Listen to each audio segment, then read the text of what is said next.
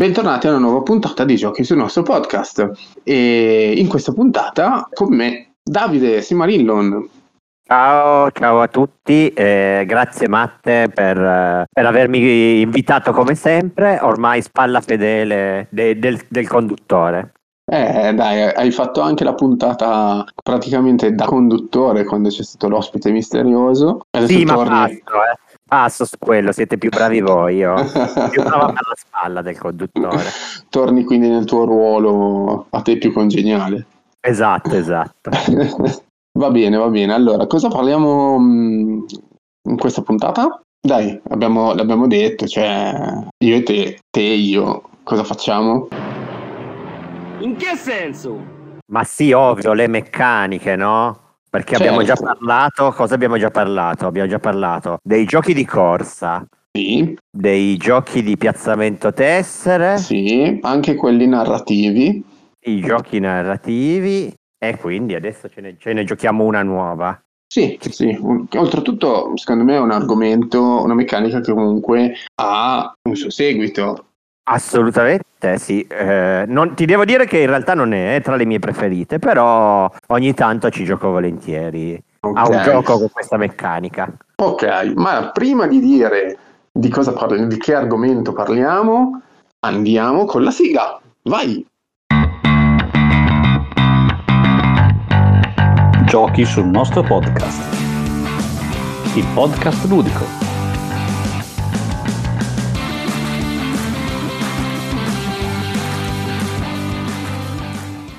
Ok, allora, di cosa parliamo quindi?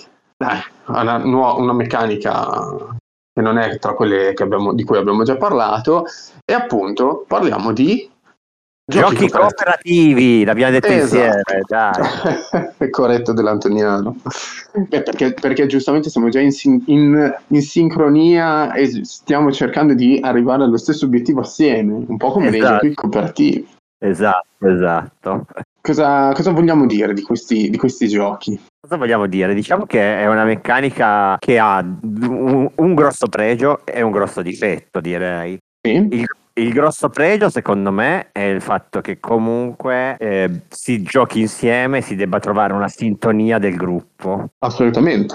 Il grosso difetto è che molti di questi giochi possono risentire di quello che spesso leggiamo sui vari siti, blog, sentiamo eh, il famoso giocatore alfa che gioca esatto. Un po' per tutti. Infatti credo che non sia casuale il fatto che molti di questi giochi cooperativi abbiano anche una versione in solo che spesso funziona benissimo. Certo, beh, anche perché cosa ti costa? Invece che giocare per tutti, giochi per te stesso, cioè giochi da solo simulando che ci siano magari due personaggi o anche di più. Quindi niente ti vieta essere sempre tu la mente dietro al, al movimento o comunque alla gestione di più personaggi.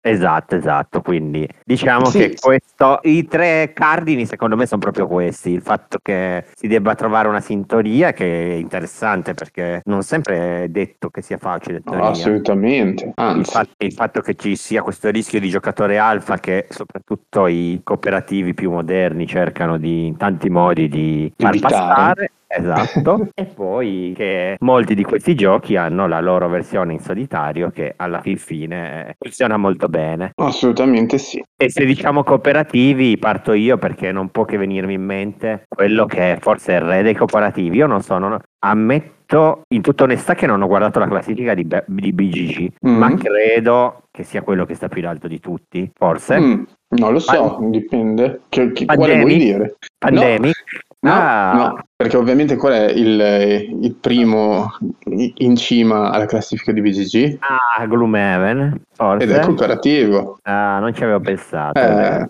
quindi sarà poi lui, ne parleremo ovviamente in un secondo momento, ma effettivamente quello più importante, anche secondo me, è Pandemic, nel senso che è stato lui il gioco che ha aperto, che ha fatto conoscere, sì, che ha fatto veramente conoscere il gioco cooperativo. Tu ce l'hai?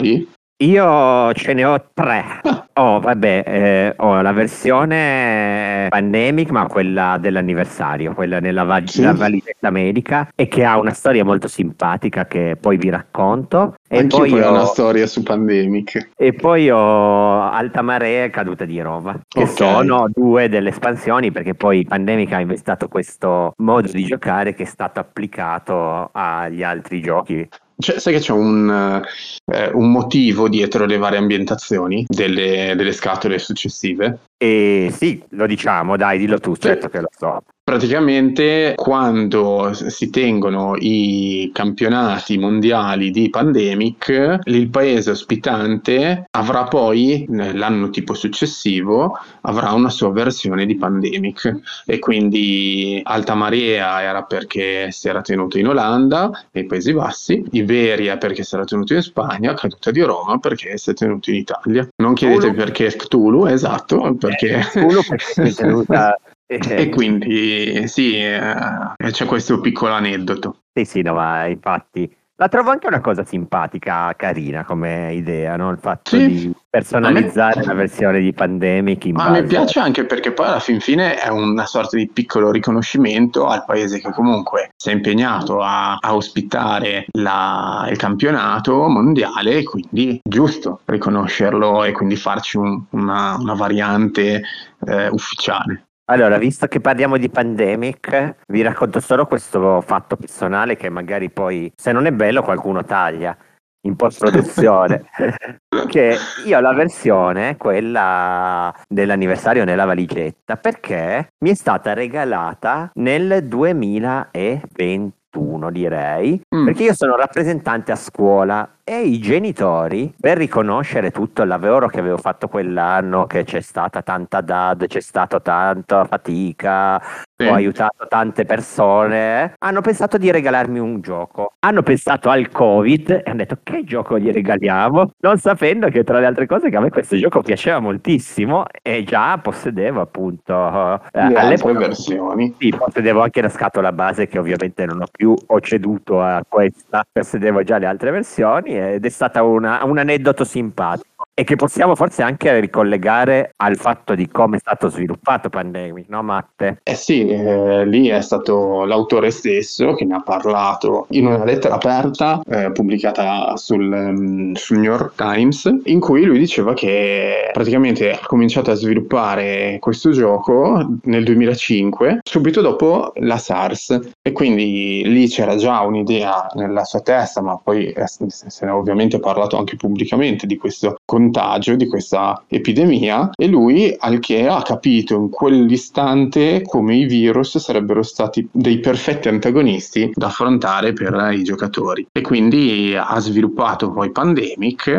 da cui poi è nato questo brand, perché poi fondamentalmente adesso è un brand, e, e quindi da lì è nata poi un po' anche la sua fortuna. La cosa che però fa, fa anche specie, perché questo l'ho, l'ho scoperto anche recentemente, proprio cercando un po' di aneddoti da dire in puntata, il cinque per cento delle royalties proprio dell'autore in realtà vengono donate a Medici Senza Frontiere, ovviamente per quello che riguarda tutti i giochi della serie Pandemic. Quindi è Matt Leacock che dice benissimo, mi sono arrivati questi soldi da Pandemic, il cinque per cento lo do, lo devolvo in beneficenza a Medici Senza Frontiere. Bravo, quindi è anche un bel gesto. Esatto, bravo Leacock, che anche perché Pandemic è anche un super classico oramai, quindi di eh sì, scatole sì. ne vende un bel po', eh, diciamo. Eh, oltretutto in, te, questo te lo posso assicurare che durante la pandemia è stato un gioco molto richiesto e ovviamente anche molto venduto, quindi eh,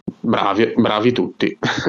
Io allora resterei anche un attimino su lo stesso autore e parlerei di quei suoi giochi un pochino più minori, diciamo così, perché eh, sempre lui, sempre Matt Leacock, ha fatto l'Isola Proibita, il Deserto Proibito, e poi in realtà ancora se non, non è ancora arrivato in Italia, ma ha fatto anche Forbidden Sky, che sarebbe diciamo il cielo proibito. Sarebbe una sorta di serie, anche qua cooperativa, che riprende molte cose da Pandemic, dalla sua serie categorie mamma, diciamo, però quelli molto carini, anche quelli molto carini, ma soprattutto mh, con un taglio molto diverso, molto più, quasi più family. Se li, li hai giocati, no? Ho giocato solo l'Isola Proibita, gli altri, il Deserto Proibito e Forbidden Sky non li ho ancora giocati, però Forbidden sì. Sky nemmeno io. E devo dire che sì, cioè ci, si vede proprio la differenza, anche perché non l'abbiamo detto, ma vincere a Pandemic non è facilissimo, eh.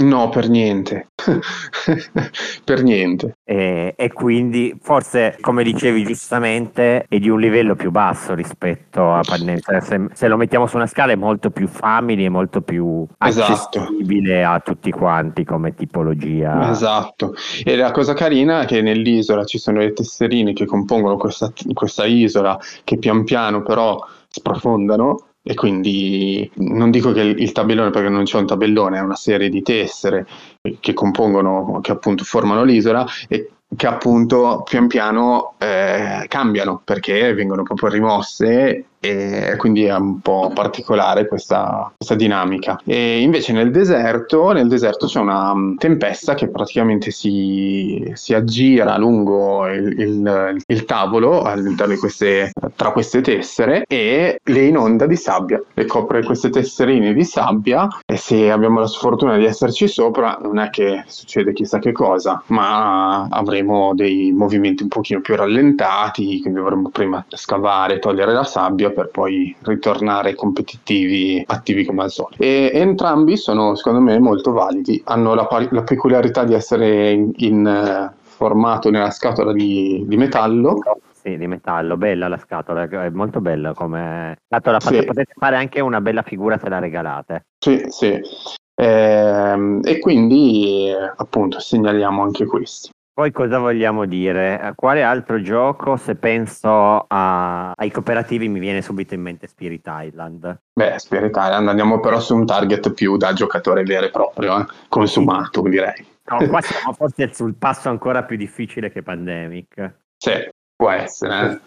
Così abbiamo fatto la scala, diciamo, però Spirit Island, altro grandissimo gioco, direi appunto come già anticipato Matte, che si gioca per giocatori, proprio non, non lo farei giocare a family come livello assolutamente, e infatti un paio d'orette te le prende Spirit Island. Sì. Sì, sì, sì. Diciamo che questo forse è, è un gioco che riesce bene a livellare il fatto che non c'è, fondamentalmente difficile che ci sia un giocatore alfa nel... No, no, perché in quel caso ogni giocatore rappresenta uno spirito e sono tutti diversi. Esatto. C'è proprio e... questo, questa simmetria che quindi difficilmente ti fa dire ah, ma se allora fai quello e tu invece fai quest'altro, così riusciamo a fare tutto. È e poi difficile.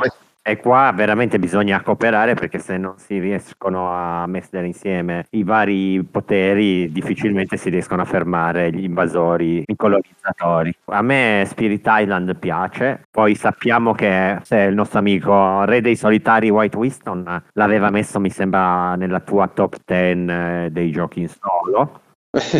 Beh, beh, beh, anche quello effettivamente si presta tantissimo, proprio anche perché ci sono delle, delle eh, modalità apposta proprio per inserire anche dei, dei colonizzatori diversi in base al livello di difficoltà che vuoi. Eh, eh sì, infatti, quindi direi che questo è un altro gioco che, se si parla di cooperativi, secondo me, e se parliamo con dei giocatori, se non ce l'avete dovete, se non comprarlo, comprarlo. Esatto, se non comprarlo quantomeno provarlo. Esatto, esatto. Questo io, assolutamente. Io non lo pur, purtroppo non lo possiedo, però ci ho fatto un paio di partite, anche di più di un paio, diverse partite, mi sono sempre divertito. Io ce l'ho, sono uno di quei fortunati ad avere la copia in italiano, però comunque adesso dovrebbe tornare a breve da Genos, quindi mh, torna disponibile credo verso maggio.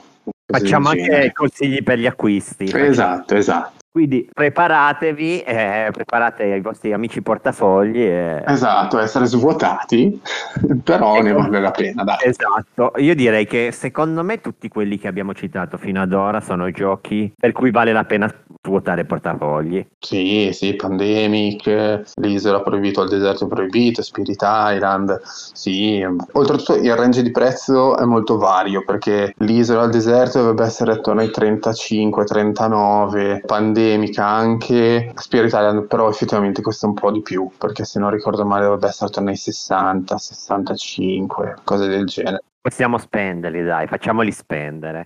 Ok, quindi quale altro? Ad esempio a me viene in mente un altro cooperativo che io, oltretutto su questo ho un piccolo aneddoto triste, eh, ovvero oh. mi ero informa- sì sì mi ero informato su questo gioco come faccio di solito prima di, di comprare qualcosa. Avevo detto ah ma no, ma dai è, è fighissimo, mi piace, eh, ho visto che c'è anche un supporto post lancio perché stanno facendo uscire tutti i vari scenari aggiuntivi e anzi c'è anche la community che ne sta facendo anche in autonomia, quindi ci sono un sacco di scenari oltre a quelli che già sono inclusi nella scatola. Che figata, ok, ho deciso, lo prendo, torno a casa con la scatolone di Zombicide. Io che ero contento come un bambino a Natale, mia moglie lo guarda e dice oh, quello lì cos'è? Eh no, no, ho visto questo, guarda, cioè, ti fai, eh, il tuo personaggio va in giro, devi cercare di uccidere gli zombie e arrivare, e poi ci sono dentro dei vari scenari. Non mi piacciono, non mi piace il tema zombie. Ok, vabbè, però possiamo comunque provarlo. No, poi è cooperativo, quindi non mi piace. Benissimo. Alla fine l'ho tenuto per un tot di tempo in casa e non l'ho mai, mai, mai giocato. Quindi no, poi l'ho, è veramente l'ho venduto. Esatto. Poi l'ho, l'ho, l'ho venduto e basta. L'ho venduto oltretutto ancora con le, le planche sigillate, proprio perché non l'avevo mai, mai giocato. No, che storia triste. Però vedi, io invece che so che a mia moglie non piacevano gli zombie, l'ho fatto comprare un mio amico e, e, e, e ci gioco con la sua coppia. Perché avrebbe fatto, avrebbe fatto la stessa triste fine anche a casa mia, quindi... Eh, lo so, lo so. Beh, purtroppo è così, quindi per fortuna che ci sono invece gli amici che riescono a sopperire a queste mancanze di coppia. Altre cose... Zombicide, se vogliamo, anche lui ormai è diventato quasi un marchio perché è uscito, ne sono uscite di tutte le versioni, sì, di, sì. Da quello del Black Plague Black Plague che è fantasy, poi c'è Invaders che è quello spaziale, ce ne sono veramente di ogni tipo, poi duecento espansioni, quindi oltretutto che si possono anche fondere assieme, nel senso che c'è Green Horde che è gro- uno scatolone grosso che è ambientato sempre nel Medioevo, quindi puoi utilizzarlo con Black Plague. Quindi, ciclicamente quindi... esce fuori una versione su Kickstarter. Se, se, se esatto. Aspettate qualcosa di zombie, sai, su Kickstarter ciclicamente arriva. Sì, sì, sì, sì, esatto. E quindi anche quello, però, tralasciando la mia triste storia, è un gioco che poi comunque ho provato e effettivamente sì, è valido, molto più semplice rispetto a Spirit Island che dicevamo prima, quindi resta sempre nel target abbastanza family, eh, magari giusto uno scalino in più, però niente di trascendentale come difficoltà. E poi c'ha tutte queste miniature, se, quindi se vi piacciono, forse questo è il primo gioco di cui parliamo che ha l'impatto uh, sui materiali molto molto significativo, no? Perché vabbè, vabbè sì. Pandemic, tolto il fatto che c'è questa versione anniversary, eh, non, non, non punta sicuramente su quello, eh, vabbè, invece, certo. Invece Zombicide è sicuramente un gioco che anche... al netto che vi piaccia il tema, bello da vedere. Sì, sì, sì, assolutamente, molto curato, miniature effettivamente belle, sì. Eh, infatti anche per quello che l'ho voluto un attimino anche nominare, proprio perché eh, si discosta dai soliti dalla solita tipologia che invece andiamo a, di cui andiamo a parlare spesso, quindi un po' di American ci sta assolutamente. E, Dobbiamo, dovevamo mettere un gioco American per forza, ci eh sì, sì sì sono contratti legati anche alla vecchiacci che ci dice di, di parlare di certi giochi, tra cui appunto potrebbe essere The Crew perché è un cooperativo, ma non lo faremo noi, noi non lo facciamo perché abbiamo promesso al nostro amico Luca. Esatto. E più io ammetto che non ci ho mai giocato a The Crew perché... No, nemmeno io. Non mi avete fatto venire voglia mai di giocare, quindi... Non e poi intanto le, le partite che, avre- che faremmo noi in realtà al posto nostro le fa il signor Gianfranco. Esatto, quindi Gianfranco ti aspettiamo per commentare la nostra puntata sui giochi cooperativi. Esatto. Adesso cosa parliamo? Parlo io eh, mm. se parlo di, visto che abbiamo parlato di materiali belli, cito un gioco che a me ha sempre colpito per i materiali, ma per un aspetto differente, che è Sherlock Holmes Consulente Investigativo, ah. che come tutti sapranno è un gioco vecchio, possiamo dire vecchio, perché yeah. ha dell'ottanta. Eh, inizia anni ottanta, mi sembra dell'ottantuno, dove praticamente noi dovremo, siamo un gruppo che dobbiamo risolvere gli stessi casi che ha risolto il, il grande Sherlock Holmes. E... sì, dovremmo cercare di aiutarlo e ci mettiamo alla prova cercando di risolverlo prima di lui. E, e poi c'è questa parte che è molto bella, che a me ha sempre fatto impazzire, dei giornali dell'epoca dove eh... devi vedere le notizie. È molto ambientato, trovo, che io sì. purtroppo Purtroppo ho giocato un solo caso, mm. però mi ha sempre fatto impazzire e aspetto che mio figlio diventi un pelino più grande, ci siamo quasi, così lo possiamo giocare insieme in casa, perché secondo me questo gioco piacerebbe a tutti, direi, sia a mio figlio che a mia moglie, e quindi... Eh, quello è bello, sì, sì, a me, anche a me piace tanto. E fra le altre cose è pazzesco di questo, di questo gioco, io ho anche qua due storie simpatiche. La prima è quella che ho un sacco di amici, io non so mm. perché, che mi dicono che non sono magari proprio appassionati di giochi scatola, mm. ma dicono, ma lo sai che gioco Sherlock Holmes Consulente Investigativo? Io ho detto, ah beh, però ti hanno dato un bel consiglio, ma non è forse proprio il primo gioco che mi verrebbe eh. da consigliare a uno che non è abituato a giocare. Eh sì, esatto, proprio come inizio inizio magari no. C'è da dire che se ad esempio conosce il personaggio, gli piace perché ha letto ad esempio i libri eccetera, allora ci può stare. Sì, però direi che non è facilissimo.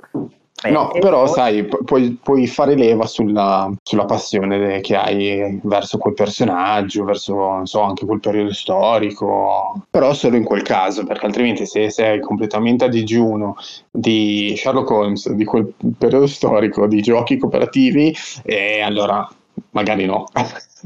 E vabbè, poi diciamo che ha un difetto, però probabilmente ai tempi di un gioco di quaranta anni fa, nel senso... Eh sì. Impegnativo, cioè io mi ricordo che quaranta anni fa passavo magari pomeriggi interi a giocare a qualche gioco a Valonil oppure a esplorare dungeon di Hero Quest, eh, di Hero Quest, esatto. Eh, cosa che adesso invece, tra le altre cose, i giochi tendono a essere molto più veloci, molto esatto, sì, molto più semplici da un certo punto eh, sì, eh, sì. rispetto a questo gioco. E poi vabbè, dai, facciamo una citazione così magari ci citerà lei eh, nel, nel, nel suo podcast. Mm-hmm. Sai chi è Kemi Oak? Certo. Kemi Oak ha detto, quando aveva il Covid, che eh, era a casa e stava giocando a Sherlock Holmes Consulente Investigativo e le scatole sono andate in Italia, sono andate esaurite tipo in quattro giorni. Esatto. Dopo che Kemi Oak aveva detto questa frase. Esattamente. C'è stato un, un, un mio cliente che ci ascolta, eh, che mi aveva proprio consigliato: prendi qualche copia di, di Sherlock Holmes Consulente Investigativo, perché ne ha parlato Kemi Oak e figurati, adesso te lo verranno a chiedere tutti. E io, ma chi è? Ah no, ma guarda, fidati, fidati. E io non ci ho dato ascolto e Sherlock Holmes mi è stato richiesto un sacco di volte, ma con scarsi risultati, perché le poche copie che sono riuscito a raccattare le ho, le ho terminate tipo istantaneamente. Esatto, andavano via proprio. E poi vabbè, aggiungiamo ancora che sono usciti recentemente due scatole con dei nuovi casi, perché no, non, prima... non solo due, tre, oltre alla base sì, ce ne sono tre. Aspetta, ve ne ricordavo. L'ultima è quella verde, ah, mi cioè quella rossa, quella blu, ro- eh, la prima marrone, marrone, quella dei delitti del rossa, sì, poi blu, rossa e verde. Ah, quindi, quindi avete, avete casi su casi da risolvere. Esatto, esattamente, avete veramente un botto, ogni scatola presenta dieci casi, quindi avete sì, quaranta casi, credo siano, credo siano dieci a, a scatola, almeno in quella vecchia iniziale, quella che ho io vecchia, eh, erano dieci, credo siano rimasti uguali. Sì, mi sembra di sì. Comunque diciamo che una, questo è un altro gioco dove la cooperazione è... fondamentalmente nel fatto che si mettono assieme i cervelli per cercare i, ah, sì, sì, sì, sì, sì. Invece io in settimana, ma è stata una casualità, ho giocato nuovamente a, a un gioco cooperativo, uno dei miei preferiti oltretutto in generale, proprio perché è venuto un amico a trovarmi e lui mi diceva: ma guarda, so che insomma mi hai detto che c'è questo gioco, mi piacciono un sacco i deck building, quindi non posso esimermi da chiederti di farci una partita. Allora ho detto: va bene, va bene, dai, quando, quando vuoi organizziamo. E quindi in, in questi giorni mi ha detto: guarda, io ci sono, e se riusciamo a...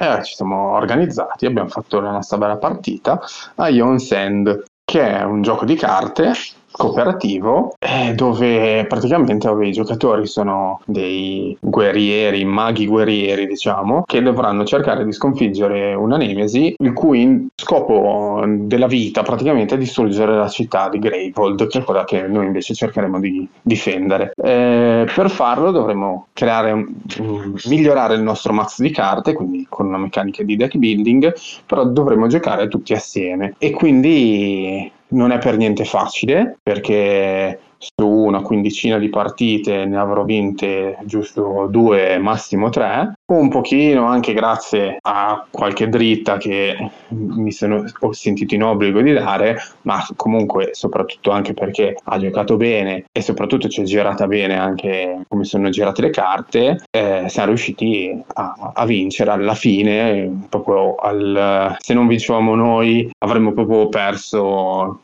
perché la città era, sarebbe andata distrutta. Quindi è andata bene, abbiamo vinto e, e alla fine lui se n'è andato contento, mi ha mandato anche un vocale poi dopo un po' di ore dicendo: ah, ma sai che ah, ci ho ripensato, è stata proprio una figata, ho giocato bene, eh, anche se mi hai dato due dritte, però comunque è andata bene. E effettivamente aver vinto la prima in due è andata benissimo. Quindi Ion Sand, anche questo è straconsigliato, ci sono trecento scatole perché c'è Ion Sand, Ion Sand War Eternal, c'è Ion Sand Legacy, ce ne sono mille. Tanto che non... le, le, scot- le scatole grosse sono tutte standalone, quindi potete partire da una qualunque. Non posso dire niente, però adesso che Matte ne ha parlato bene, sicuramente o mi faccio invitare a casa sua oppure... Bravo, esatto, dai, ti aspetto. Oppure lo cerco da qualche parte e sicuramente lo sì, provo. Sì. Lo Guarda, su, sicuramente su Egypt lo trovo. Allora, adesso, adesso, adesso cosa parliamo? Saltando da una parte e dall'altra, a me piace citare, direi, Mysterium. Mm. Mysterium perché è un gioco che, se vogliamo, parte da una base consolidata in un qualche modo, che è la famosa base di, di Dixit, no? In qualche modo, perché... Siamo, è un gioco di deduzione in cui eh, è stato commesso un crimine e il fantasma ci deve aiutare a capire luogo, arma e assassino, cioè come, dove è stato ammazzato, da, da chi è stato ammazzato e con quale arma.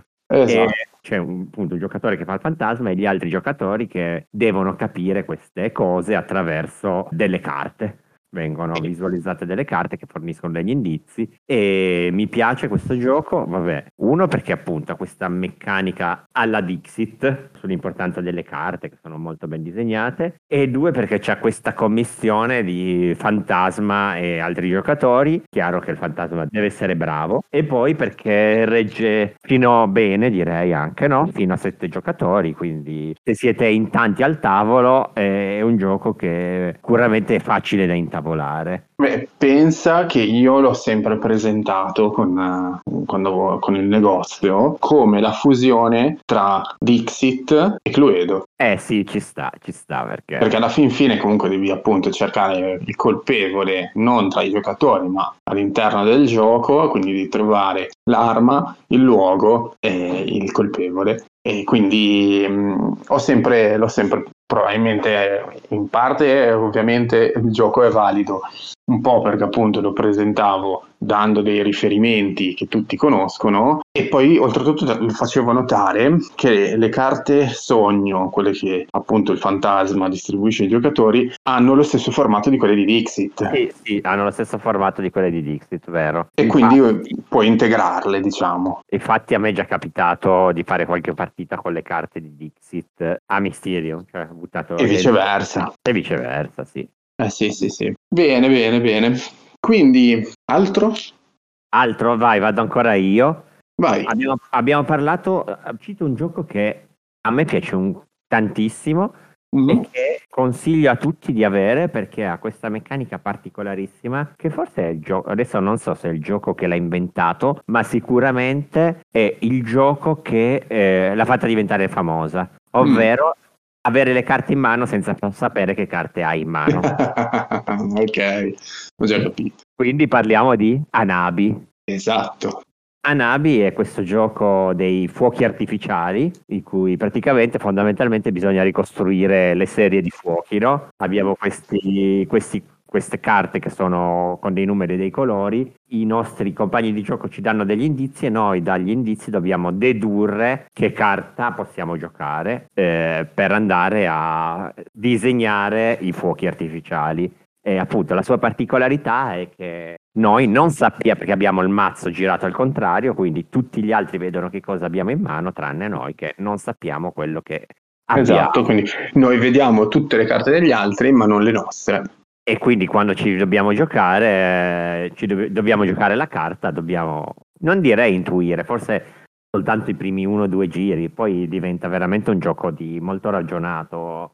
Assolutamente, infatti la difficoltà sta anche nel come dare gli indizi, perché gli indizi si danno solo per numero o colore. Esatto.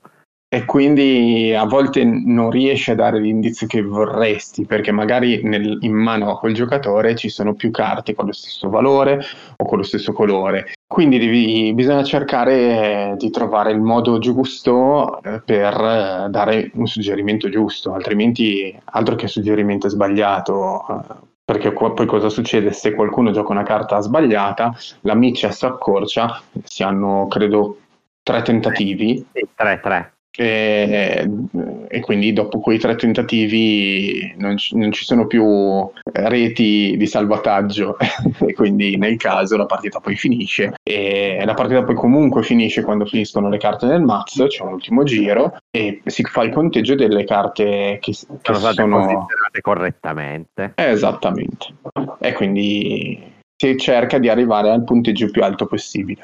Quello è un noi... gioco che effettivamente noi giochiamo spesso, eh, l'ho preso, oltretutto la scatola che ho è quella... In metallo? No, no, no, no, è una, è una scatola di un'edizione, credo quella inglese, perché l'ho presa in viaggio di notte a Stoccolma, eh, perché io ovviamente eh, mentre vado a Stoccolma in viaggio di notte sono andato a cercare un, un, un negozio di giochi da tavolo e sono tornato con qualche gioco.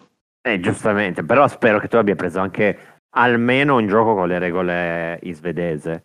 Eh, no, non credo. Penso di no. Eh, penso che addirittura mh, il mio migliore amico mi, aveva, mi ha portato dal Giappone una versione di Ultimate uh, Werewolf. Uh, eccolo qua. Aspetta, lo vedo proprio qua da One Night Werewolf. La versione giappo con una grafica pixellosa, un gioco da tre a sette, quindi è un po', riprende un po' la, la meccanica di Lupus in Tavola, per capirci. Sì, che è un altro dei papà dei giochi cooperativi, se vogliamo. Esatto, cooperativo con traditori o comunque a fazioni con bluff, eccetera. Però sì, questo qua me l'aveva regalato, me l'aveva riportato dal Giappone. E infatti quello è in giapponese però. Infatti poi facciamo la prossima puntata, adesso stiamo facendo i cooperativi, la prossima puntata facciamo i cooperativi con traditore. Con traditore. E ce ne sono tanti, eh, buttiamo lì. Eh, Io vi butto beh. solo il titolo perché lo sto giocando tantissimo, che è l'ultimo titolo che è appena riuscito di Avalon Hill, che mm. è mh, Betrayal at House on the Hill, terza sì. edizione, Tradimento sulla casa della collina. Sì, sì, sì, sì, sì, sì. Ho presente. E, e quindi aspettateci, adesso vi stiamo parlando di cooperativi, adesso abbiamo gan- lanciato un piccolo gancio per la prossima. La prossima. io, io, io ho citato questo, adesso sentiamo Matte quale ci cita con traditore. Nemesis, eh, Dead of Winter. No, avrei, avrei citato Nemesis se non stessi giocando tanto a, al gioco Avalon Hill che... Sì, sì, sì, ma guarda, ce ne sono, ce ne sono, ce ne sono. Quindi questo qua è un altro di quelli che possiamo poi andare a sviscerare nella prossima, nella prossima puntata sulle meccaniche. Invece io, eh, stavolta invece parlo di un gioco che secondo me è molto, molto tematizzato, nel senso che ti senti proprio molto coinvolto negli eventi, che è Black Orchestra. Perché? Perché è un gioco che è effettivamente ispirato ad una storia vera, è ambientato nella, durante la seconda guerra mondiale, e in Germania un gruppo di, di ufficiali tedeschi decide di cercare di eh, porre fine al Terzo Reich cercando di organizzare un attentato nella Tana del Lupo. Il gioco è esattamente quello, cioè bisogna cercare di organizzarsi nella, nella Germania nazista per recuperare materiali, mh, cercando di muoversi all'interno appunto delle varie città, senza però dare nell'occhio, perché altrimenti la Gestapo vi può arrestare. Quando avete tutto il necessario per riuscire a mettere in, in atto il vostro piano, allora cercherete di, di metterlo effettivamente in atto in modo che funzioni. Purtroppo vi dico lo spoiler, eh, nella storia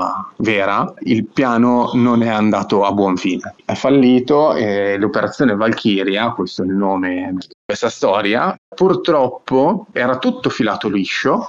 Se erano arrivati fino alla Tana del Lupo con l'ordigno ne, dentro una borsa, cosa succede? Che purtroppo avevano fatto i conti che questa stanza fosse con le finestre chiuse e eh, in un determinato uh, assetto, quindi con il tavolo eccetera, in un determinato modo. Purtroppo le, le finestre erano aperte e quindi sapevano aver sapevano che purtroppo non avrebbe avuto una reazione deflagrante forte come in realtà loro avevano sperato, avevano calcolato, ma soprattutto all'ultimo secondo uno dei eh, sottoposti di Hitler ha spostato leggermente questa borsa, mettendo dietro una gamba del tavolo, e facendo così ha volontariamente salvato la vita di, di Adolf Hitler, che ne è rimasto, non dico illeso, perché comunque gli han, l'esplosione gli ha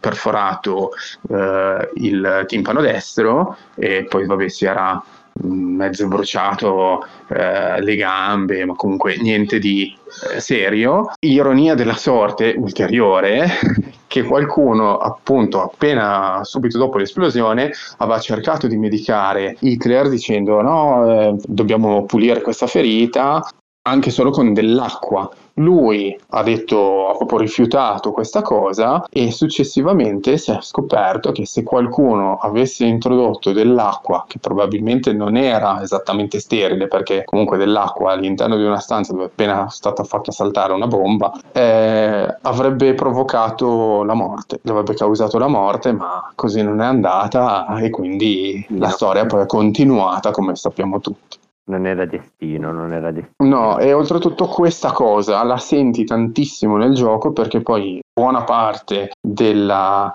eh, delle decisioni, oltre a quelle fatte da noi giocatori, è data dal lancio dei dadi, e quindi si lanciano e si spera che effettivamente vada tutto liscio. A volte succede, se succede benissimo si ha vinto, ma diciamo che l'imprevisto è sempre dietro l'angolo, infatti si possono provare ovviamente più tentativi durante la partita, però ogni volta diventa sempre, un, sempre più difficile, perché poi comunque la Gestapo è sempre dietro l'angolo, attenta e sospettosa. Ammetto che Black Orchestra è un altro di quei giochi che non ho giocato e che è lì in alto in wishlist. Eh, anche quello, quando vuoi, dopo aver fatto una partita Ion Sand, facciamo una partita Black Orchestra. Eh, facciamo così. Va bene, va bene. Insomma, abbiamo già l'estate prenotata. Esatto, esatto. Adesso faccio io un'altra piccola citazione dei giochi che in qualche modo forse anche loro meriterebbero una portata a sé, e sono i giochi L C G, quindi giochi che hanno una scatola base e poi che hanno tutte queste millate e millate di espansioni, con cui praticamente quelli che mi vengono, il primo che mi viene in mente è Signore degli Anelli, per due motivi. Uno, perché ce l'ho, uh-huh. però ho una o due espansioni, ammetto di avere preso fondamentalmente solo la scatola base. Okay. E, e poi l'altro motivo è perché io sono, come dice il mio nome, Davide Simarillon, qualcosa vi dovrebbe ricordare, quindi. Anche se c'è un piccolo refuso. Sì, sì, c'è un refuso, vabbè, questa è un'altra storia. È, è colpa di un computer che non mi batteva bene le lettere all'epoca. Il mio portatile dell'epoca, il mio Toshiba dell'epoca, rovinata la tastiera che non mi batteva bene le lettere, e me ne accorsi troppo tardi. E poi un altro gioco che possiamo citare, visto che è appena uscito, cioè appena uscito, diciamo è recente, molto recente, che è Marvel Champions, sì, dove ci sono appunto anche qua tutti gli eroi Marvel con tutti i loro mazzetti, ogni eroe col suo mazzetto, sì, sì. E poi perché non citare e le loro nemesi anche, perché ovviamente non ci sono solo i buoni ma anche i cattivi, ovviamente. E poi perché non citare Arkham Horror, che va sempre bene, no? Cioè... Sì, Arkham Horror, tanto Lovecraft va su tutto, no? Lo- Lovecraft è un po' come il nero, si indossa su tutto, cioè... Esatto. Qualsiasi cosa mi viene in mente di Lovecraft, qualcosa c'è. Esatto. Eh, per- però anche qua gli L C G, vabbè, a parte che ammazzano ancora di più degli altri giochi il vostro portafoglio. Molto e... di più. e... e però forse direi che... Sicuramente ci vorrebbe una portata a parte, ma probabilmente non sono io la persona giusta, perché non amo particolarmente questa idea di dover continuamente comprare espansioni per... Sì, eh, di espandere costantemente il gioco. Esatto. Vabbè, quello però... lì poi vediamo, vediamo chi c'è in redazione pronto, adatto per parlarne. Però anche allora, qua comunque ad esempio Signore degli Anelli direi che è perfetto quando viene giocato in due. Sì, sì, sì, sì, ma infatti tutte le scatole, credo, eh, comunque sicuramente Arkham Horror, ma appunto anche il Signore degli Anelli, sono da due, puoi giocarci anche fino a quattro, solo però se hai anche una seconda scatola, quindi secondo me è proprio con una forzatura, e in due però vanno strabene. Sì, e direi che forse in questo caso vanno anche meglio che il solitario, cioè proprio il suo numero... Il due. Tendenzialmente il due, cioè quindi se siete in due, vi piace questa tipologia di idea di dover giocare con lo stesso gioco e con espandere, e soprattutto non avete problemi ad aprire il portafogli, fate delle considerazioni sui giochi L C. Allora, facciamo un'ultima cosa, lancio proprio un, un trittico, ma veloce veloce, perché mi sembra giusto e doveroso nominarli, poi diamo la linea al Kogo e poi rientriamo, però n- non sto a, a parlarne come vorrei barra dovrei, ma perché altrimenti eh, altro che puntata da un'ora, ne parliamo tre ore, un'ora ciascuno di questi. Come anticipato prima, il numero uno dei cooperativi, perché è il numero uno di B G G, è Gloomhaven, e non c'è niente da dire, cioè uno scatolone grande, grosso, pesantissimo, con dentro un gioco che secondo me è bellissimo. È molto basato sulla gestione delle carte che hai in mano, la cooperazione non è così preponderante, però comunque è importante cercare di coordinarsi eh, per esplorare le stanze e affrontare i nemici. Altro gioco che fa della gestione della mano, delle carte, il suo forte è sicuramente Mage Knight, che a differenza di Gloomhaven può essere giocato in cooperativo, ma può essere anche giocato in modo competitivo, che è del nostro buon amico Vlada Ciuatil, quindi eh, garanzia di, di qualità, di qualità. Anche quello gio- gioco veramente incredibile, profondo, lungo, proprio molto molto bello, molto appagante. E poi l'ultimo è Tainted Grail, eh, che invece è, non dico un libro game eh, mischiato a, al gioco da tavolo, ma quasi, perché comunque fa molto del, del suo punto di forza è appunto questa ambientazione, questa storia eh, adulta, perché comunque è abbastanza Eh, cruda, eh, sicuramente di impatto,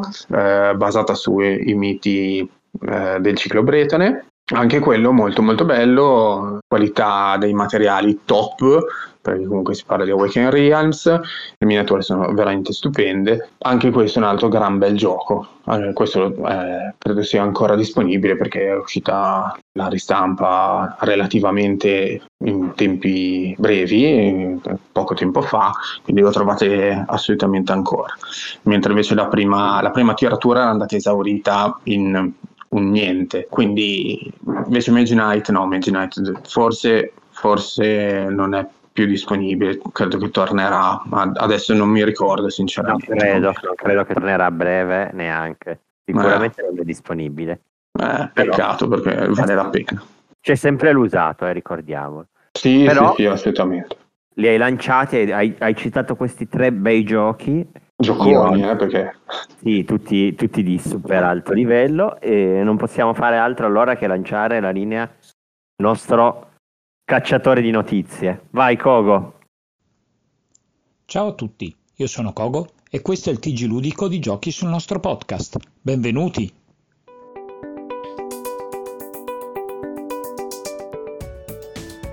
La prima notizia di oggi riguarda i sedicesimi Annual Golden Geek Awards per il duemilaventuno, che sono stati assegnati dal famoso portale BoardGameGeek, B G G per gli amici.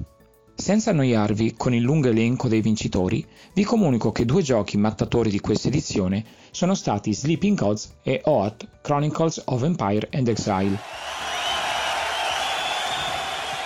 Il primo è il famoso gioco open world di avventure di Ryan Lowcat, che farà giocare da uno a quattro giocatori e che arriverà prima o poi in Italia grazie a D V Games.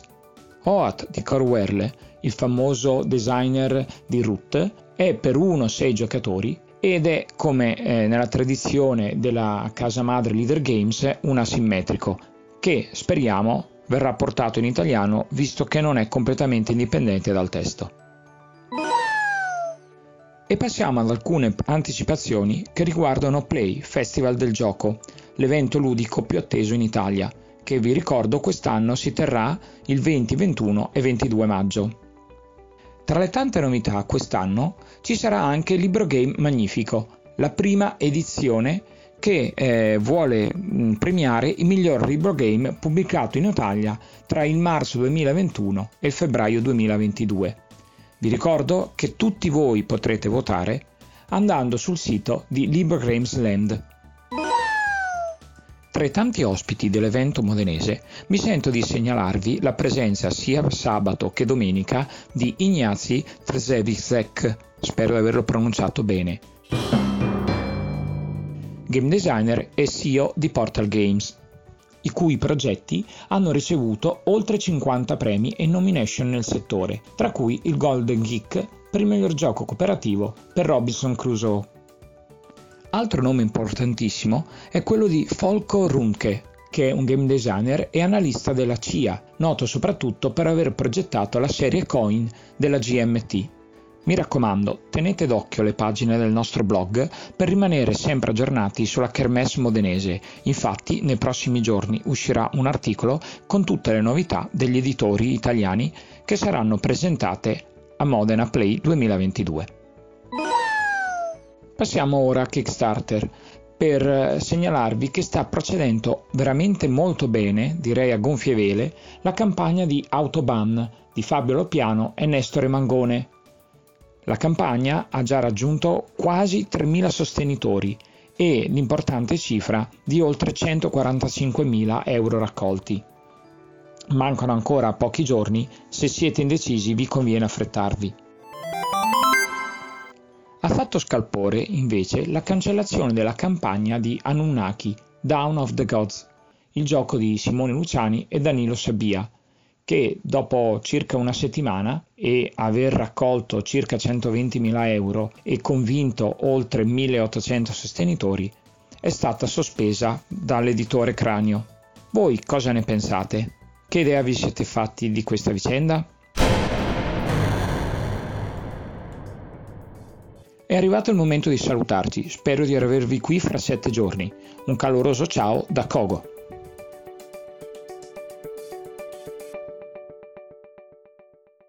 Grazie Kogo, grazie come sempre, eh, vai sempre a pigliare notizie nei posti più incredibili e più sperduti della rete. Agli informatori. Cioè, cioè, sì, ma... sicuro, sicuro, cioè, c'è gente che gli passa web. Le notizie. Ma sul Black Web. Quindi cosa facciamo? Facciamo ancora una velocissima carrellata di, ah, di io giochi? Io ne citerei almeno uno per sì. due motivi. Uno, perché forse è l'unico cooperativo che mi viene così velocemente in mente che abbia vinto lo Spiel des Jahres. Mm-hmm. e due perché forse in qualche modo è un trade union fra i giochi famosi, non so, che giocavamo, che giocano tutti, eh, e i giochi invece, chiamiamoli moderni, i giochi che ci piace giocare oggi, eh, ovvero direi Just One. Perché dico questo? Perché Just One, vabbè, ha vinto lo Spirit Island mi sembra nel duemiladiciotto o qualcosa del genere, forse, ma so... no, penso poco dopo. Vabbè, questo comunque accessorio, ma sopra... sicuramente l'ha vinto. Ma soprattutto fondamentalmente è un party game, è un rinverdire l'idea di avere, tutti abbiamo giocato a Tabù, Salti in Mente, Pictionary e tutti i loro, loro fratelli, cugini e, e quant'altro, e Just One è questo party game in cui praticamente non devi neanche spiegarlo il gioco, perché hai la carta, devi disegnare una parola a scelta, ma nel farlo devi, devi, non devi essere troppo ovvio, perché se tutti indovinano la parola va ne, nella fila dei fallimenti. Quindi diciamo che è un gioco che si spiega velocemente, diverte, e è un modo, diciamo, per aprire il, il gioco il gioco moderno a, a, ai non giocatori. Sì, sì, sì, ma guarda, quello lì ci abbiamo fatto, credo, delle un sacco di partite, credo a Capodanno, esatto, per l'ultimo dell'anno. È con chiunque gioco, è proprio il gioco che mi viene in mente a Capodanno, a una festa di compleanno, e sì, dove... perché lo, lo spieghi veramente in un secondo, è facilissimo e eppure diverte tutti. Ah, appunto, che è un po' quello che dicevo, l'idea, esatto, è un trade union, e poi soprattutto uh, fa capire che c'è stata l'evoluzione del gioco, tanta bella novità in cui riesce a coinvolgere tutti, e magari da Just One uh, riusciamo a far giocare a qualcuno dei giochi che abbiamo nominato prima, quindi mi premeva, nomi- mi premeva nominarlo perché è questa, questo gioco che è un party game fondamentalmente. Eh, sì, sì, sì, esatto, esatto, un party game però molto molto divertente. Invece sai che io pensavo che tu ti stessi lanciando eh, inizialmente a parlare di un altro gioco che ha vinto, ma non credo fosse lo Spiel degli Jahres, ma credo fosse il Kenner Spiel degli Jahres, che era Magic Maze. Questo gioco dove non bisogna comunicare, non bisogna parlare. Esatto, non bisogna parlare, perché in realtà comunicare bisogna farlo. Bisogna comunicare senza parlare. Esatto, e non è che devi fare come Indomimando o Tabù o qual- chissà qualche altro, no, semplicemente devi cercare di, di far capire a un altro giocatore che il suo personaggio si deve muovere. Ci sono questi sguardi, eh, c'è... e poi c'è la, c'è, c'è la cosa di legno Che, che picchi davanti alla... E, e, e quando, non so se ti è capitato, quando lo guardi e pensi, ma è scemo, come fa a non capire che tocca a lui muovere? Esatto, eh. Cioè, siamo qua, cioè, tocca, cioè, devi solo muoverti, muoviti, no? Muoviti, cosa puoi...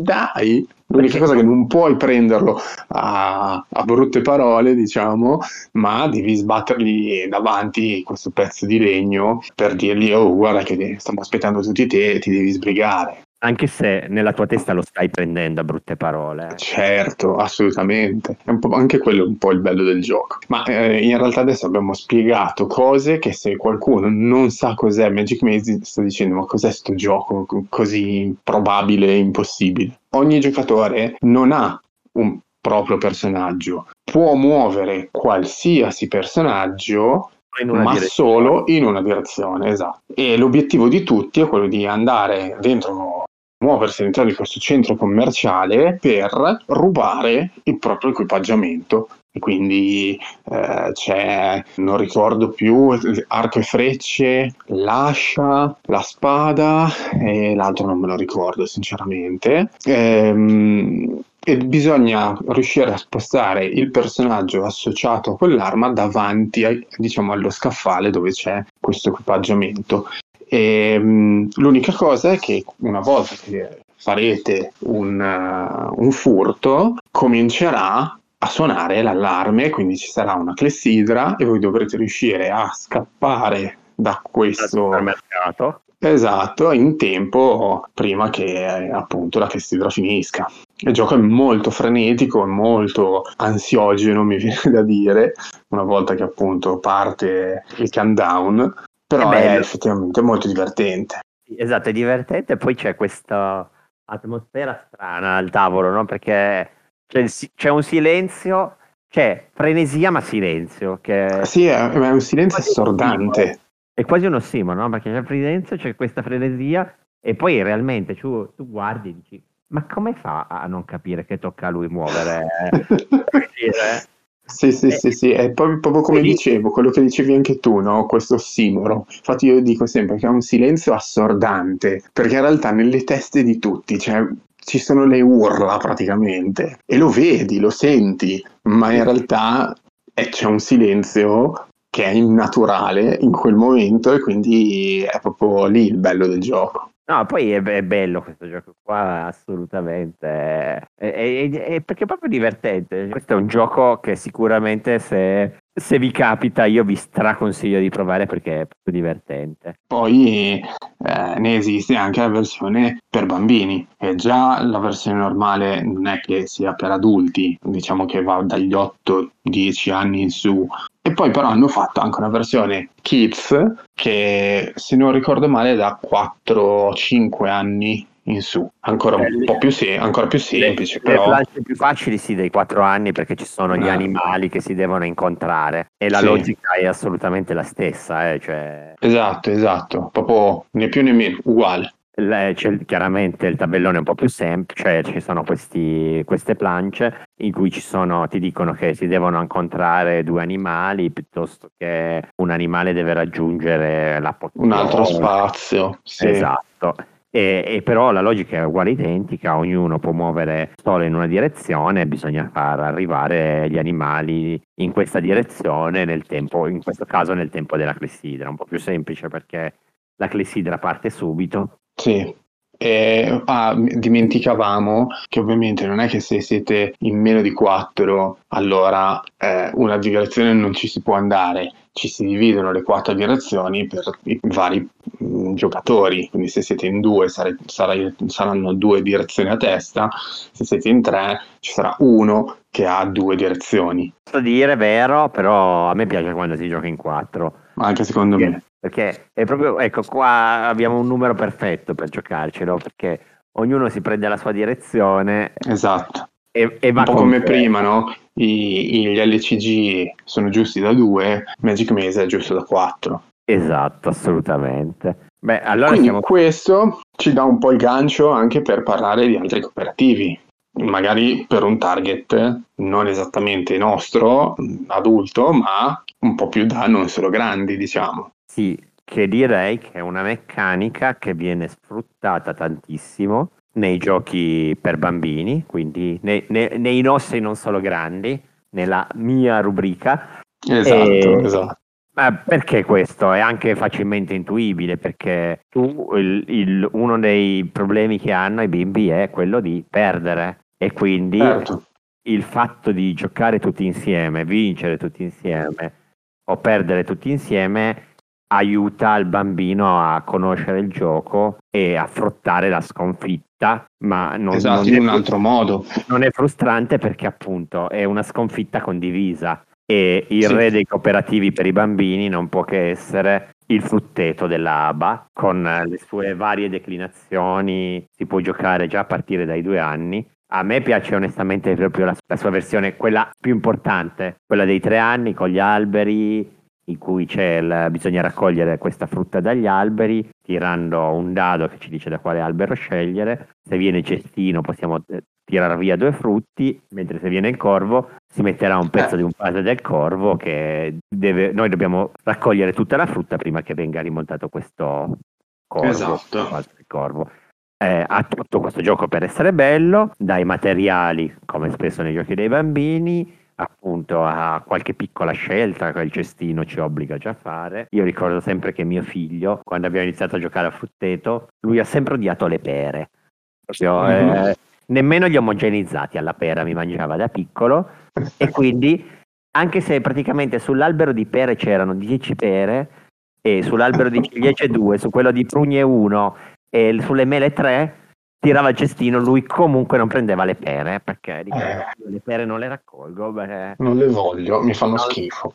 Esatto, esatto, le pere mi fanno schifo. E poi vabbè, cooperativi ce ne sono, come dicevo, tanti per bambini. Uno che un po', se volete, potrebbe ricalcare questa logica dei dadi e che mi sento di consigliare, perché probabilmente è il gioco, uno dei giochi più belli che ha fatto la Chicco nella sua linea di giochi per bambini, che è Balloons. Anche qua bisogna far arrivare i palloncini prima che la nuvola vada a coprire il sole, tirando dei dadi. E poi c'è un gioco per bimbi che io adoro particolarmente, che è della D V, che è La mezzanotte dei piccoli maghi.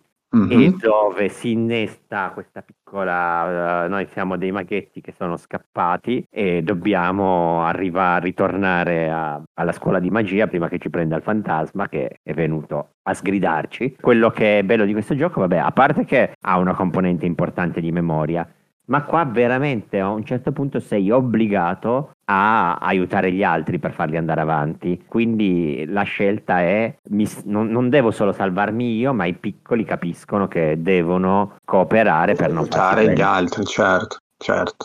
Ad esempio a me viene in mente per appunto in target un po', un po' più piccoli, ma non piccolissimi, diciamo, eh, mi viene in mente Sblocca la porta di Clementoni, grandissimo gioco, che è una sorta di escape room, anzi togliamo una sorta, è un escape room fatta però con il target non noi adulti, che comunque è fruibilissimo anche per noi adulti, cioè io mi sono divertito a giocarci. Eh? No, vabbè, è molto bello, Sblocca la porta, poi è la prima escape room per bambini, se vogliamo, adesso ne stanno... Eh sì. Uscendo tante, ma... Il primo è, stato, primo è stato quello, eh? L'amico Francesco poi... ha avuto un'idea geniale, l'amico Francesco. Assolutamente. Che oltretutto di Sblocca la porta è uscito anche Sblocca la porta Deluxe. Sì, e... eh, che è di Leo Colovini con gli indovinelli. Esatto. E poi Sblocca la porta Pocket. Esatto, ecco qual era il Pocket. Non, non saprei quali consigliarvi, forse il Pocket. Allora, a me piace un po' di più quello, la versione normale. Mm-hmm. Il Pocket bello e comunque vi salva tanto spazio, quindi buon motivo per avercelo. In realtà io ho messo la scatola del Pocket dentro la scatola degli, eh, di Sblocca la porta normale, così ne tieni due in uno. Esatto, un pochino di spazio me lo sono comunque salvato. E quindi dopo aver parlato eh, di, di questi, Davide, di, hai altri, eh, altri suggerimenti per... Eh, sì. Sì, sì, sì, diciamo di sì, perché almeno un titolo che vi consiglio di avere sicuramente è il gioco La mezzanotte dei piccoli maghi della D V, e fa parte della linea che vedete per bambini con le scatole rosse, e è un bel cooperativo perché c'è una meccanica che mischia ovviamente il memory, perché stiamo parlando di bambini, quindi quello non manca mai. Beh, però... La cosa bella è che praticamente ci sono momenti, tu devi scappare da, sono maghetti che sono usciti dalla scuola per andarsi a cercare gli ingredienti, e se volete noi l'abbiamo anche un po' ritematizzato Harry Potter, no? Così, eh? e, e c'è il fantasma Silvano che li vuole riportare dentro la scuola, e voi dovete appunto ritornare nella scuola prima che il fantasma vi prenda. Però il movimento spesso sei obbligato a non muoverti tu, ma aiutare qualcun altro, quindi è un cooperativo vero perché non ti muovi tu, e in più è un memory, ma per gran parte del, del percorso ci si può parlare, ci si può aiutare, e dice no ma guarda che forse lì c'era il gatto, no lì forse c'era la ragnatela, quindi anche questo è carino. E poi non ci si può aiutare sugli ultimi quattro, quattro pezzi del percorso perché sono le scale, e, e quindi ci si immagina che sulle scale non ci si sente più e quindi non puoi più farti aiutare e devi ricordarti tu, e basta che uno dei maghetti venga preso e tutti quanti perdono. Boh, secondo me è proprio un bel gioco che vi consiglio di avere. Poi mi sembra che nella linea rossa ci sia anche Fabulantica, no? Giusto? Sì. Eh, altro cooperativo da provare. Io preferisco questo, però sono tutti e due cooperativi validi. Sai che adesso, mentre dicevi di, di questo, che uh, hai, hai nominato la parola magica, il memory, ehm, a me è venuto in mente anche un, un gioco Red Glove che è Cenerentola, che è un memory anche quello, ma cooperativo, e è indicato anche per uh, i bambini ovviamente proprio più piccoli, perché se non ricordo male parte dai tre anni, e per assurdo è anche un solitario. Infatti mh, nelle istruzioni è proprio indicato, eh, se volete potete farlo giocare al vostro bambino da solo, eh, ovviamente cercando però di eh, stimolarlo a farvi raccontare la storia una volta che ha terminato di giocare, perché è un memory in cui eh, cl- abbastanza classico, nel senso che ci sono tutte le tesserine, bisogna cercare però di girarle, se trovate la coppia bene, se non la trovate la lancetta dell'orologio va avanti, e quindi l'orologio di Cenerentola. La cosa ovviamente in cooperativo è un po' più facile, perché se io giro una coppia sbagliata la... i risultati sono pubblici, quindi cerco di dire ok, ho visto che lì c'è eh, la, scar- la scarpetta, andiamo, se ne giro un'altra, ecco che dovrei cercare di ricordarmi dove era, e, um, e si cerca appunto di arrivare alla, alla soluzione, quindi a, risol- a trovare tutte le coppie entro la mezzanotte. E anche questo qua me lo ricordo che ero uscito da un paio d'anni. Sì, un paio di annetti, sì, sì, un paio sì. d'anni dai circa, e quindi anche quello lo, lo, lo segnaliamo, giusto, perché mi ha fatto proprio venire questa, questa cosa qua magica del, della parola eh, memory, e mi ricordo che appunto ci giocavo con, con mia figlia. Allora io fa, chiudiamo e vi faccio solo due citazioni velocissime, mm-hmm. che una è la versione Kids di Concept, ed è sì. uno dei casi in cui secondo me il gioco Kids rende anche bene, abbiamo parlato se questa parola a fianco al gioco funziona, non funziona, sì. Sì. E, come e, Magic Maze, esatto, con Magic Maze, e questa è una, un, un titolo che vi butto lì, Concept Kids, in cui bisogna dare delle indicazioni e trovare gli animali. E il secondo non è forse un cooperativo vero e proprio, e vi giuro che non mi paga D V, ma sono i libri della mia prima avventura, che alla uh, fine, belli. se volete, si possono pensare come un cooperativo, perché si legge la storia e si decide tutti insieme quale scelta prendere. Eh, noi li abbiamo recensiti tutti, eh, sono tutti molto belli, farei difficoltà a, a sceglierne uno. Forse il mio preferito è quello ambientato in Africa, la Terra mm-hmm. del Sole, e questo non è appunto un cooperativo stretto, però si può giocare tranquillamente in famiglia come se fosse un cooperativo, si legge la storia e si sceglie che sì, strada sì. far percorrere al nostro protagonista tutti insieme. Direi che abbiamo consigliato abbastanza, no? Sì, sì, uh, più che abbastanza direi. Per cui non ci sentiamo però noi responsabili se il vostro portafoglio diventa completamente vuoto, ehm, però noi siamo contenti se, lo, se ne provate qualcuno, e se ci date anche un feedback sul nostro gruppo Telegram, Giochi sul nostro podcast. Giustissimo, scriveteci, che ci piace sempre leggere cosa pensate, e criticateci eh, se non siete d'accordo con noi. Esatto, oppure esatto. se siamo dimenticati il top dei cooperativi, o il top dei cooperativi per bambini, eh. ma come sì, avete sì. fatto a mancarlo? Scrivetecelo, eh. non ci offendiamo. Oltretutto ne approfitto anche per segnalarvi la nuova rubrica del sabato che c'è sul sito, che appunto parla delle top. Eh, è iniziata con le, le top, i top giochi di Feld, eh, poi i top piazzamento lavoratori, insomma sta, si sta continuando, e quindi anche lì nei commenti, se volete dirci oh, ma perché non avete messo questo, perché non avete messo quello, è un modo in più per Eh, segnalare le vostre preferenze. Va bene, direi che anche per questa puntata è tutto. Io non posso fare altro che ringraziare Davide. Grazie, grazie Matte, sempre piacere essere la spalla di Matte. E direi che appunto ci sentiamo la settimana prossima per una nuova puntata di Giochi sul nostro podcast. Ciao! Ciao a tutti, ciao!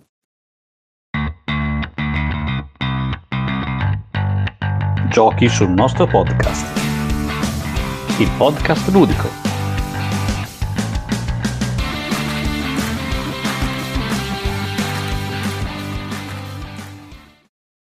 avete ascoltato giochi sul nostro podcast.